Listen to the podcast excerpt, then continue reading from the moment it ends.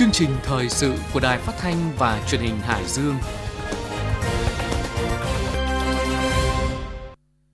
Bây giờ là 17 giờ. Mời quý vị và các bạn nghe chương trình thời sự của Đài Phát thanh Truyền Hải Dương. Chương trình được phát trên 6 FM tần số 104,5 MHz.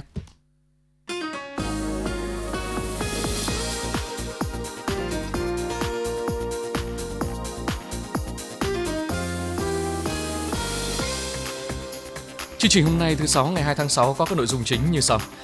Tại kỳ họp chuyên đề chiều nay, Hội đồng Nhân dân tỉnh khóa 17 kiện toàn chức danh Chủ tịch Hội đồng Nhân dân và một số chức danh Ủy viên Ủy ban Nhân dân tỉnh. Lúa vụ đông xuân tiếp tục duy trì năng suất sản lượng cao. Hơn 20.600 học sinh toàn tỉnh hoàn thành thi vào Trung học phổ thông công lập năm học 2023-2024. Lễ Phật đản trong dòng chảy văn hóa Việt. Thời sự trong nước và thế giới, Quốc hội đồng ý tách luật giao thông đường bộ thành hai luật. Tiêu thụ điện các tỉnh miền Bắc tiếp tục tăng mạnh do nắng nóng. Đại hội đồng Liên Hợp Quốc có chủ tịch mới. Bây giờ là nội dung chi tiết. Chiều nay ngày 2 tháng 6, Hội đồng Nhân dân tỉnh khóa 17 tổ chức kỳ họp thứ 15, kỳ họp chuyên đề tiến hành kiện toàn công tác nhân sự và thảo luận quyết định một số nội dung quan trọng. Ủy viên Trung ương Đảng, Bí thư tỉnh ủy Trần Đức Thắng dự và phát biểu tại kỳ họp. Dự kỳ họp có Phó Bí thư Thường trực tỉnh ủy, Trường đoàn đại biểu Quốc hội tỉnh Lê Văn Hiệu, Phó Bí thư tỉnh ủy, Chủ tịch Ủy ban nhân dân tỉnh Triệu Thế Hùng, các ủy viên Ban Thường vụ tỉnh ủy, lãnh đạo Hội đồng nhân dân, Ủy ban nhân dân tỉnh và các ban ngành địa phương. Phát biểu khai mạc kỳ họp, Phó Chủ tịch Thường trực Hội đồng nhân dân tỉnh Nguyễn Thị Ngọc Bích nêu rõ, tại kỳ họp chuyên đề lần này, Hội đồng nhân dân tỉnh thực hiện các nội dung về công tác nhân sự, kiện toàn chức danh Chủ tịch Hội đồng nhân dân tỉnh, Ủy viên Ủy ban nhân dân tỉnh, xem xét quyết định một số nội dung về lĩnh vực đầu tư công, điều hành ngân sách trên cơ sở đề nghị của Ủy ban nhân dân tỉnh. Tại kỳ họp, Hội đồng nhân dân tỉnh đã tiến hành bỏ phiếu kín thống nhất bãi nhiệm chức vụ Chủ tịch Hội đồng nhân dân tỉnh và bãi nhiệm tư cách đại biểu Hội đồng nhân dân tỉnh khóa 17, nhiệm kỳ 2021-2026 đối với ông Phạm Xuân Thăng, bãi nhiệm chức danh Ủy viên Ủy ban nhân dân tỉnh khóa 17, nhiệm kỳ 2021-2026 đối với ông Phạm Mạnh Cường do vi phạm kỷ luật của Đảng và pháp luật của nhà nước, vi phạm quy định của luật tổ chức chính quyền địa phương. Tiếp đó, Hội đồng Nhân dân tỉnh tiến hành bầu cử bổ sung chức danh Chủ tịch Hội đồng Nhân dân tỉnh khóa 17, nhiệm kỳ 2021-2026. Kết quả ông Lê Văn Hiệu, Phó Bí thư Thường trực tỉnh ủy khóa 17, nhiệm kỳ 2020-2025, Trường đoàn đại biểu Quốc hội tỉnh Hải Dương khóa 15, nhiệm kỳ 2021-2026, được Hội đồng Nhân dân tỉnh tín nhiệm cao bầu giữ chức Chủ tịch Hội đồng Nhân dân tỉnh khóa 17, nhiệm kỳ 2021-2026. Cũng tại kỳ họp, Hội đồng Nhân dân tỉnh đã tiến hành bầu bổ sung chức danh Ủy viên Ủy ban Nhân dân tỉnh khóa 17, nhiệm kỳ 2021-2026. Kết quả ông Trần Quang Cảnh, Giám đốc Sở Y tế và ông Phạm Văn Mạnh, Giám đốc Sở Khoa học và Công nghệ được Hội đồng Nhân dân tỉnh tín nhiệm bầu giữ chức Ủy viên Ủy ban Nhân dân tỉnh khóa 17, nhiệm kỳ 2021-2026. Trong chương trình làm việc của kỳ họp, Hội đồng Nhân dân tỉnh đã nghe các tờ trình của Ủy ban Nhân dân tỉnh và nghiên cứu báo cáo thẩm tra của Ban Kinh tế Ngân sách Hội đồng Nhân dân tỉnh về đề nghị quyết định chủ trương đầu tư và điều điều chỉnh chủ trương đầu tư một số dự án, điều chỉnh dự toán ngân sách địa phương năm 2022 và dự toán ngân sách cấp tỉnh năm 2023. Phát biểu tại kỳ họp, Bí thư tỉnh ủy Trần Đức Thắng biểu dương tinh thần trách nhiệm cao của Thường trực Hội đồng Nhân dân, các đại biểu Hội đồng Nhân dân tỉnh đã luôn sát cánh đồng hành cùng Ủy ban Nhân dân tỉnh để kịp thời giải quyết những vấn đề cấp bách, góp phần quan trọng trong phát triển kinh tế xã hội của tỉnh. Chúc mừng tân Chủ tịch Hội đồng Nhân dân tỉnh Lê Văn Hiệu và các ủy viên Ủy ban Nhân dân tỉnh vừa được Hội đồng Nhân dân tỉnh bầu. Bí thư tỉnh ủy đề nghị Hội đồng Nhân dân tỉnh tiếp tục phối hợp chặt chẽ với Ủy ban Nhân dân tỉnh, sẵn sàng tổ chức các kỳ họp theo thẩm quyền, đảm bảo công việc thông suốt, tránh trì trệ, đồng thời tăng cường giám sát, đôn đốc việc thực hiện nghị quyết hiệu quả và đúng quy định của pháp luật. Sau khi thảo luận, kỳ họp thứ 15, kỳ họp chuyên đề Hội đồng Nhân dân tỉnh đã thống nhất thông qua 8 nghị quyết về chủ trương đầu tư các dự án, xây dựng trung tâm bảo trợ xã hội tỉnh, xây dựng cầu Tân An và đường dẫn nối quốc lộ 18, thành phố Chí Linh, xây dựng cầu vượt sông Kinh Môn và đường dẫn nối nút giao lập thể với quốc lộ 5, xây dựng đường dẫn cầu cậy mới và đường 33 m kéo dài qua địa phận huyện Cẩm Giàng, nối đường Vũ Công Đán, thành phố Hải Dương, xử lý sự cố đê điều trên địa bàn huyện Nam Sách và huyện Thanh Hà, điều chỉnh chủ trương đầu tư dự án nạo vét và gia cố kênh Trung Thủy Nông sạt Phủ Bình Giang, điều chỉnh dự toán ngân sách địa phương năm 2022 và dự toán ngân sách cấp tỉnh năm 2023. Sáng nay ngày 2 tháng 6, Phó Chủ tịch Ủy ban nhân dân tỉnh Trần Văn Quân tiếp đoàn công tác của các công ty trách nhiệm hạn Ion Global Merchandising, công ty trách nhiệm hạn Ion Top Value Việt Nam thuộc tập đoàn Ion Nhật Bản về tìm hiểu tiêu thụ vải thiều Thanh Hà. Tại buổi tiếp, Phó Chủ tịch Ủy ban nhân dân tỉnh Trần Văn Quân ghi nhận sự thiện trí mà trước đó đoàn đã đến khảo sát tìm hiểu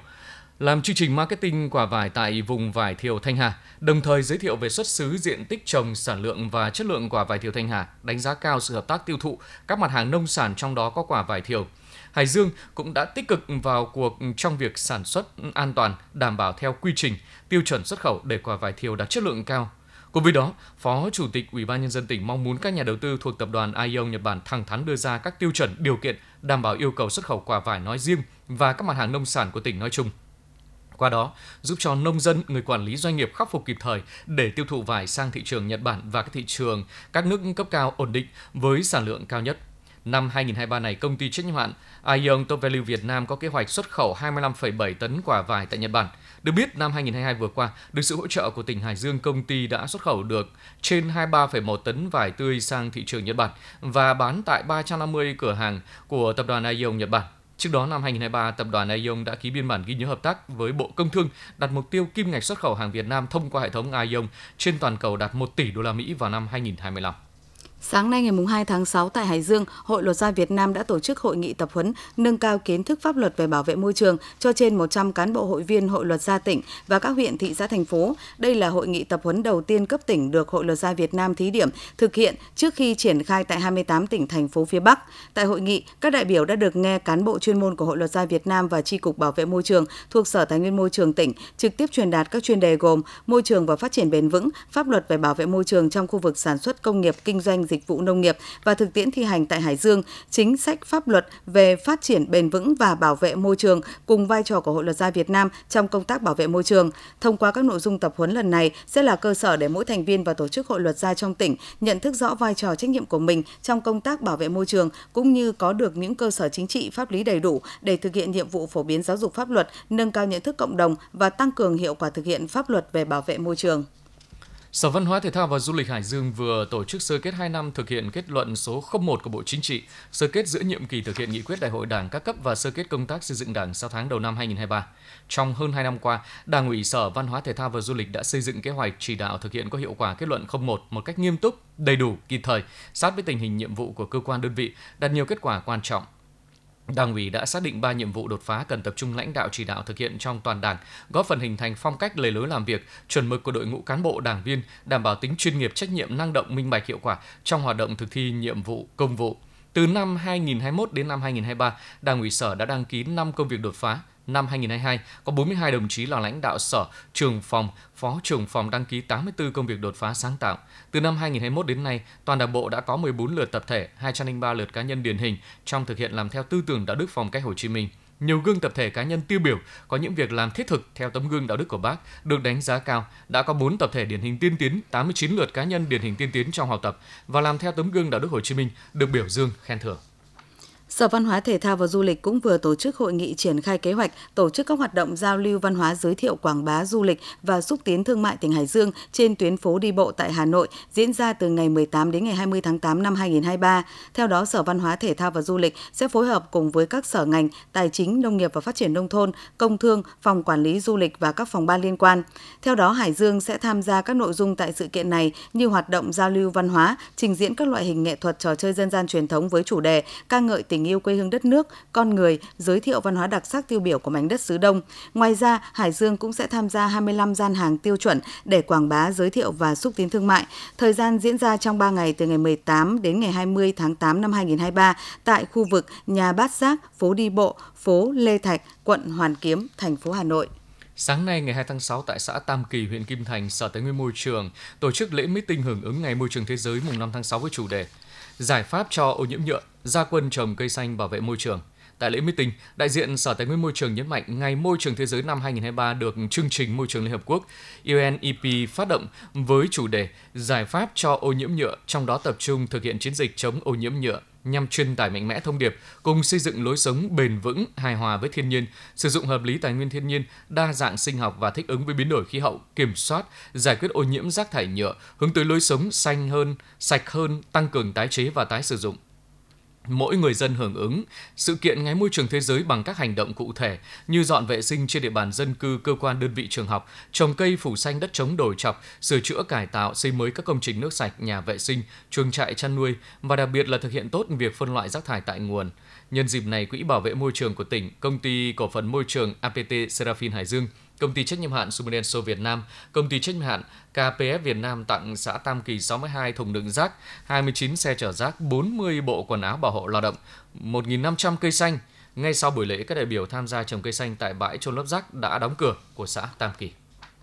Mặc dù diện tích sản xuất lúa vụ đông xuân năm 2023 tiếp tục giảm hơn 700 ha so với vụ trước và trong tưới dưỡng nhiều địa phương gặp khó khăn về nguồn nước, tuy nhiên với sự chỉ đạo sát sao của các cấp chính quyền và ngành nông nghiệp và phát triển nông thôn cùng với sự nỗ lực của nông dân trong chủ động ứng phó với diễn biến thất thường của thời tiết, đẩy mạnh ứng dụng cơ giới hóa và công nghệ vào sản xuất đã giúp cho lúa sinh trưởng phát triển tốt, đưa năng suất, sản lượng lúa tiếp tục đạt cao, ghi nhận của phóng viên thời sự.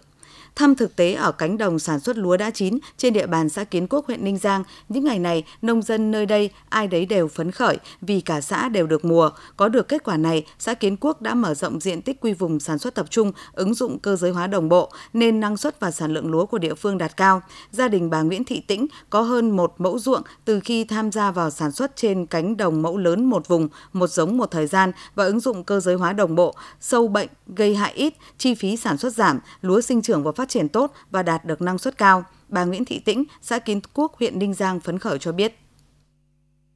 Nói chung là năm nay là cấy cái giống này thì là năng suất thì cao mà thuốc sâu thì giảm, đạo ôn cũng không không bị, cho nên là năng suất vẫn hơn năm ngoái. Thế còn cái độ mà mà mà coi như là đạo ôn mấy cái độ nếp thì rất là ít. Năm nay lúa là xem chúng tôi đi thăm đồng thì thấy lúa là chắc đến tận cộng bông. Việc đẩy mạnh quy vùng sản xuất các giống lúa chất lượng tập trung theo hướng hàng hóa và ứng dụng cơ giới hóa vào sản xuất đã giúp cho Ninh Giang hoàn thành gieo cấy hơn 6.200 ha lúa đông xuân năm 2023, đạt 100% diện tích theo kế hoạch và tiếp tục là vụ duy trì được năng suất sản lượng cao. Bà Hà Thị Lan Anh, trưởng phòng nông nghiệp và phát triển nông thôn huyện Ninh Giang cho biết. Ờ, ngay từ đầu vụ chúng tôi đã chỉ đạo nông dân là à, tiến hành gieo cấy tập trung, thế và đặc biệt quan tâm đến cái việc là quy vùng sản xuất tập trung quy mô từ 30 hecta trở lên. Thế và điểm sáng của Ninh Giang thì cái thứ nhất là chúng tôi quy vùng được 36 vùng, quy mô 30 hecta trở lên. Thế và các cái giống lúa của Ninh Giang thì chúng tôi đều tập trung gieo cấy các giống lúa chất lượng cao. Ờ, tỷ lệ giống lúa chất lượng cao chiếm trong cơ cấu là trên 80%. Thế và theo như đánh giá ban đầu của cơ quan chuyên môn, hiện nay thì năng suất của Ninh Giang khoảng 65 đến 66 tạ trên hecta. Theo Sở Nông nghiệp và Phát triển Nông thôn, vụ đông xuân năm 2023, toàn tỉnh gieo cấy được hơn 54.000 ha, diện tích cấy lúa bằng máy đã đạt tới hơn 12%, cơ cấu trà lúa tiếp tục được chuyển dịch theo hướng tích cực, đáp ứng xu hướng biến đổi khí hậu. Trong đó, diện tích trà xuân sớm đã giảm mạnh, chỉ còn chiếm 6,3% và diện tích trà xuân muộn đã tăng mạnh, chiếm gần 93,7%. Cơ cấu giống được các địa phương tập trung mở rộng diện tích lúa chất lượng đã chiếm gần 77%, tăng gần 2% so với cùng kỳ năm trước, đã góp phần nâng cao hiệu quả trong sản xuất lúa. Bà Lương Thị Kiểm, Phó Giám đốc Sở Nông nghiệp và Phát triển Nông thôn tỉnh Hải Dương cho biết. Qua thăm đồng đánh giá thì chúng tôi thấy rằng là năm nay tỉnh Hải Dương vụ mùa à, vụ xuân năm nay chúng ta lại tiếp tục lại một, là một năm được mùa nữa. Đến thời điểm này thì à, sâu bệnh rất là ít. Từ đầu vụ đến nay qua phản ánh của bà con nông dân thì nhiều diện tích gần như không cần phải sử dụng thuốc bảo vệ thực vật. Còn một số diện tích thì cũng ờ, có sử dụng thuốc bảo vệ thực vật thì mới phun được một đến hai lần. Nên là năm nay lúa rất là đẹp và ờ, chuột hại cũng ít. Ước tính cái năng suất lúa của toàn tỉnh Hải Dương chúng tôi đến thời điểm này tôi đánh giá là năm nay năng suất sẽ được khoảng ờ, xung quanh ờ, 6 7 tạ trên hecta, cái là tương đương so với cùng kỳ so, so với là vụ xuân năm trước.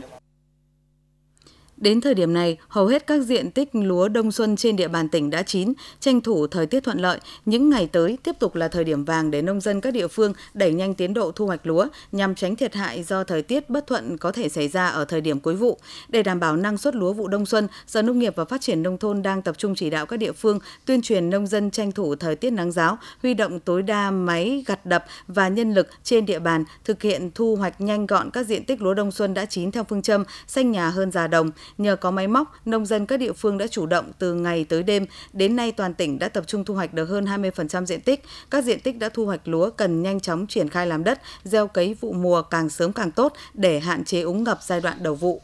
Hôm qua ngày 1 tháng 6 tại xã An Lâm, huyện Nam Sách, Trung tâm khuyến nông tỉnh đã tổ chức hội nghị đầu bờ đánh giá kết quả thực hiện đề án phát triển diện tích cây lúa bằng máy giai đoạn 2022-2025 năm 2023. Thực hiện đề án phát triển diện tích cây lúa bằng máy giai đoạn 2022-2025 năm 2023, vụ xuân này toàn tỉnh xây dựng 45 mô hình trình diễn cấy máy bằng mạ khay với tổng diện tích máy cấy trên 167 ha. 26 mô hình cấy máy mở rộng với tổng diện tích 289 ha hướng dẫn kỹ thuật sản xuất mạ khay cho các cơ sở mở mới và tổ chức 45 lớp tập huấn cho hơn 2.200 lượt nông dân tại các điểm triển khai mô hình về kỹ thuật chăm sóc lúa cấy máy. Đánh giá tại hội nghị cho thấy, các mô hình cây máy bằng mạ khay năm 2023 đạt kết quả tốt, khả năng đẻ nhánh của lúa khỏe, hạn chế sâu bệnh cỏ dại, giảm việc sử dụng thuốc bảo vệ thực vật, giảm chi phí sản xuất, giảm công lao động, nâng cao năng suất lao động, tăng năng suất chất lượng sản phẩm, hiệu quả sản xuất cao hơn, bảo vệ môi trường – góp phần hoàn thiện cơ giới hóa các khâu trong sản xuất lúa, giảm chi phí về giống từ 20 đến 30%, về công giảm từ 2 đến 2,2 triệu đồng hecta, giảm từ 1 đến 2 lần phun thuốc bảo vệ thực vật so với phương pháp thủ công. Năng suất các giống lúa cấy tại mô hình đều cao hơn từ 5 đến 15% so với gieo cấy thủ công. Vụ mùa năm 2023, trung tâm tiếp tục xây dựng trên 200 mô hình và tổ chức 49 lớp tập huấn về cấy máy bằng mạ khai. Sáng nay ngày 2 tháng 6 tại xã An Thanh, Ủy ban nhân dân huyện Tứ Kỳ tổ chức hội thảo sản xuất hữu cơ kết hợp khai thác rươi cấy theo chuỗi giá trị sản xuất nông nghiệp bền vững trên địa bàn tỉnh Hải Dương. Mỗi năm Tứ Kỳ khai thác rươi cấy cho thu nhập khoảng hơn 450 triệu đồng một hecta, tổng giá trị đạt từ 120 tấn đến 150 tỷ đồng mỗi năm. Trong đó lúa hữu cơ trên 1.500 tấn, rươi 300 tấn và cấy 100 tấn. Riêng tại vùng khai thác rươi cấy xã An Thanh với 137 hecta đã cho sản lượng gần 900 tấn lúa, rươi cấy. Tại buổi hội hội thảo, các nhà khoa học đề xuất Tứ Kỳ cần đầu tư nâng cấp hạ tầng thiết yếu vùng sản xuất hữu cơ, kết hợp sinh thái, tiếp tục xây dựng và khai thác vùng sinh thái, vùng sinh thái bãi rươi cái. Bên cạnh đó, các ngành chức năng huyện Tứ Kỳ xúc tiến đẩy mạnh liên kết tiêu thụ trong nước và xuất khẩu. Cũng trong buổi sáng nay, huyện Tứ Kỳ tổ chức hội thi gặt lúa được đông đảo bà con nông dân trong huyện tham gia. Để đảm bảo an toàn cho các chủ hộ nuôi cá lồng trên sông khi có bão to lũ lớn xảy ra, huyện Thanh Hà đã chỉ đạo Ủy ban nhân dân các xã tổ chức kiểm tra hoạt động nuôi cá lồng trên các tuyến sông trên địa bàn quản lý. Thời điểm này, huyện Thanh Hà tạm dừng tất cả các hộ nuôi cá lồng phát sinh mới, xử lý nghiêm các vi phạm trong hoạt động nuôi thả thủy sản trên sông theo các quy định chỉ đạo cán bộ chuyên môn kiểm tra giám sát lập danh sách, theo dõi số hộ nuôi, số lồng nuôi, quy mô, đối tượng nuôi của từng hộ dân, ra soát điều chỉnh xây dựng bổ sung các phương án để hạn chế thấp nhất thiệt hại khi có lũ cao bão lớn xảy ra. Tuy nhiên, qua kiểm tra tại 24 hộ nuôi cá lồng với tổng số 307 lồng nuôi hiện thấy vẫn còn nhiều hộ chưa chuẩn bị triển khai các phương án đảm bảo an toàn trong mùa lũ bão, hoạt động vi phạm một số quy định của pháp luật về thủy sản đê điều. Theo thống kê của công ty trách nhiệm hạn một thành viên điện lực Hải Dương, trong gần 10 ngày từ ngày 25 tháng 5 đến ngày 2 tháng 6, sản lượng điện trong tỉnh luôn ở chiều hướng tăng cao, cá biệt có những ngày tăng 20% so với cùng ngày của năm trước. Ngoại trừ có 2 ngày 27 và 28 tháng 5, sản lượng điện thấp hơn so với cùng thời điểm năm trước, còn lại đều tăng và tăng cao. Điển hình như ngày 29 tháng 5, sản lượng điện đạt hơn 20,3 triệu kWh, tăng 20% và ngày 31 tháng 5, sản lượng đạt 22,6 triệu kWh, tăng 19%. Trong ngày hôm nay mùng 2 tháng 6, sản lượng điện dự tính đạt cao nhất trong gần 10 ngày gần đây ở mức 23,1 triệu kWh. Theo đánh giá tổng quát của ngành điện, lưới điện trong những ngày qua cơ bản ổn định, đặc biệt là điện phục vụ cho kỳ thi tuyển vào lớp 10. Tuy nhiên, dự báo nhu cầu và tình hình cung cấp điện trong thời gian tới có những diễn biến khó lường, do đó khách hàng là doanh nghiệp và nhân dân tiếp tục chung tay sử dụng điện tiết kiệm và hiệu quả. 14 giờ chiều nay, hơn 20.600 thí sinh tại 40 hội đồng coi thi trên địa bàn tỉnh làm bài thi môn toán, môn thi cuối cùng của kỳ thi tuyển sinh vào lớp 10 Trung học phổ thông công lập năm học 2023-2024. Bài thi làm theo hình thức tự luận, thời gian làm bài 120 phút. Kiểm tra thực tế tại các điểm thi cho thấy các thí sinh làm bài thi nghiêm túc, theo đánh giá của giáo viên, và nhiều thí sinh đề toán năm nay phù hợp với trình độ của đa số thí sinh, có câu hỏi để phân loại đối tượng học sinh. Nhiều thí sinh có kết quả làm bài khá tốt. Theo đánh giá của Sở Giáo dục và Đào tạo, kỳ thi tuyển sinh vào lớp 10 năm học 2023-2024 đã diễn ra an toàn, nghiêm túc và đúng quy chế. Ngày mai, các thí sinh đăng ký dự thi vào trường Trung học phổ thông chuyên Nguyễn Trãi sẽ làm bài thi môn truyền. Trong hơn 2.000 năm phát triển, Phật giáo Việt Nam đã hòa nhập cùng với văn hóa dân tộc và lễ Phật đản cũng đã dần trở thành một phần quan trọng trong đời sống tâm linh của người Việt, ghi nhận của phóng viên thời sự nhân ngày lễ Phật đản 15 tháng 4 âm lịch. Đã thành thông lệ, mỗi mùa Phật đản, sư trụ trì chùa Kẻ Sặt cùng với tín đồ Phật tử lại tổ chức lễ diễu hành kỷ niệm sự ra đời của Đức Phật Thích Ca, giáo chủ khai sáng Phật giáo. Đoàn diễu hành mang âm hưởng của một lễ rước cổ truyền của vùng đồng bằng Bắc Bộ với những kiệu bát cống rước biểu tượng Phật Thích Ca đản sinh, Phật thành đạo, Phật thuyết pháp, thuật mẫu chuẩn, đề kiệu võng rước, thánh mẫu liễu hạnh. Năm nay, lễ rước Phật của chùa có phần quy mô hơn khi gắn cùng với Đại lễ Phật đản của Ban trị sự Phật giáo tỉnh Hải Dương. Tham gia đội rước kiệu, anh Lưu Xuân Tùng, thị trấn Kẻ Sạt, huyện Bình Giang chia sẻ cảm nhận. Phần là Phật tử ở chùa Kẻ Sạt này khi tham gia lễ rước Phật đản này thì tôi rất là tự hào một phần là gọi là lan tỏa được à, tinh thần của Phật giáo đến à, toàn thể nhân dân và nhân ngày lễ Phật đản này thì tôi mong các Phật tử trên à, không chỉ riêng trẻ cả sạt mà trên cả nước thì là cùng nhau là hướng đến Phật và sống một cuộc đời có ích giúp đỡ cho xã hội được tốt hơn ạ. Thượng tọa Thích Thanh Vân, trưởng ban trị sự Phật giáo tỉnh Hải Dương cho biết về công tác tổ chức lễ rước Phật của Phật giáo tỉnh. Với khối lượng tăng ni trong toàn tỉnh vân tập về đây và toàn bộ tín đồ Phật tử Ờ, trong tỉnh đại diện và đặc biệt là Phật tử ở khu vực ờ, kẻ sặt với số lượng có đến hàng hàng hàng vạn người tham dự lễ rước. Ờ, văn hóa Phật giáo đã hòa nhập với lại cái nét văn hóa của dân tộc. Bởi vì trong các lễ hội của của dân gian lễ hội của dân tộc chúng ta có lễ rước thì Phật giáo à, đến thời điểm này cũng lên tổ chức lễ rước để cho tất cả bà con Phật tử tham dự. Và những người có cảm tình với đạo Phật cũng lên tham dự để lễ rước từ đó để à, tìm hiểu cũng như là về được trải nghiệm về ngày đản sinh của Đức Bản Sư Thích Ca Mâu Ni Phật. Xưa kia theo cổ lệ Phật giáo Bắc truyền, cứ đến ngày mùng 8 tháng 4 âm lịch, mỗi ngôi chùa làng Bắc Bộ lại đồ sôi cúng Phật, mộc dục thay áo tượng Thích Ca sơ sinh trên tòa Cửu Long để kỷ niệm sự ra đời của Đức Phật. Ngày nay, quy mô của lễ Phật đản đã được mở rộng đến với quảng đại quần chúng. Từ ngày 8 đến ngày 15 tháng 4 âm lịch hàng năm đã trở thành tuần lễ Phật đản của Phật giáo Việt Nam trên tinh thần hòa nhập cùng Phật giáo quốc tế. Việc giới thiệu, thuyết giảng những ý nghĩa biểu tượng ngày Phật đản đã được tăng ni chú trọng. Mỗi tín đồ Phật tử cũng như công chúng yêu mến đạo Phật đều có thể cử hành nghi thức tắm biểu tượng Phật sơ sinh tại các lễ đài tùy theo điều kiện thời gian của bản thân. Thượng tọa Thích Thanh Vân chia sẻ về tầm ý nghĩa của lễ tắm Phật. Kính mừng Phật đản thì ờ, ngoài cái vấn đề lễ meeting ra, lễ tổ chức lễ rước xe hoa ra thì lại còn một cái lễ quan trọng đó là lễ mục dục biểu tượng Phật sơ sinh. Thông qua cái biểu tượng này để tăng ni Phật tử à, à, truyền thông với Đức Phật để cầu nguyện cho quốc thái dân an, cầu nguyện cho thế giới hòa bình. À, thông qua những cái hình tượng về vấn đề tắm Phật sơ sinh chính là gột rửa thân tâm của cho mỗi chúng ta trên bước đường tu nhân học Phật làm cho ba nghiệp thân khẩu ý chúng ta thanh tịnh và đương nhiên chúng ta thanh tịnh thì cái việc con đường tu tập đi đến giải thoát giác ngộ thì nó mới có kết quả. Năm 1999, Đại lễ Versailles Phật đản chính thức được công nhận là lễ hội văn hóa tôn giáo quốc tế của Liên Hợp Quốc để tôn vinh giá trị đạo đức văn hóa tư tưởng, hòa bình hữu nghị của Đức Phật. Trong văn hóa Việt, mùa Phật đản luôn là dịp để tăng ni Phật tử và nhân dân cùng ôn lại giáo lý về từ bi, trí tuệ, tinh thần hướng thiện mà Phật Thích Ca Mâu Ni đã chỉ dạy để kiến tạo những giá trị tốt đẹp trong cuộc sống.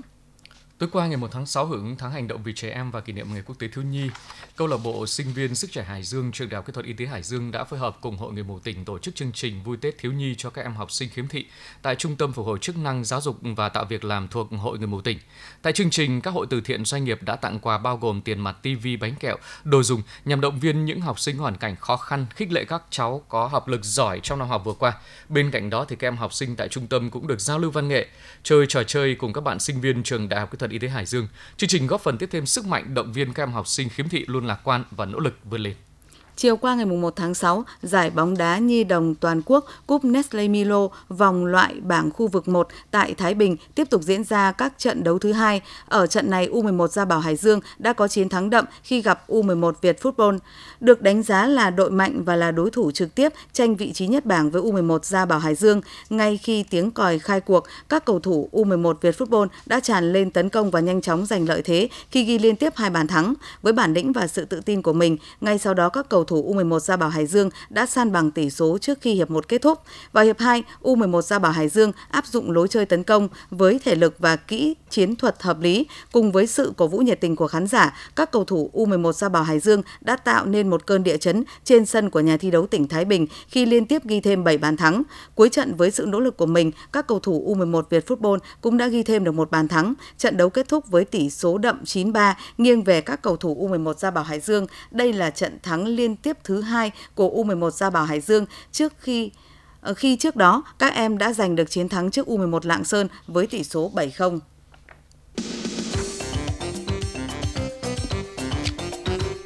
Tin trong nước và thế giới. Quốc hội đồng ý tách luật giao thông đường bộ thành luật đường bộ và luật trật tự an toàn giao thông đường bộ, dự kiến góp ý lần đầu vào kỳ họp thứ 6 cuối năm 2023.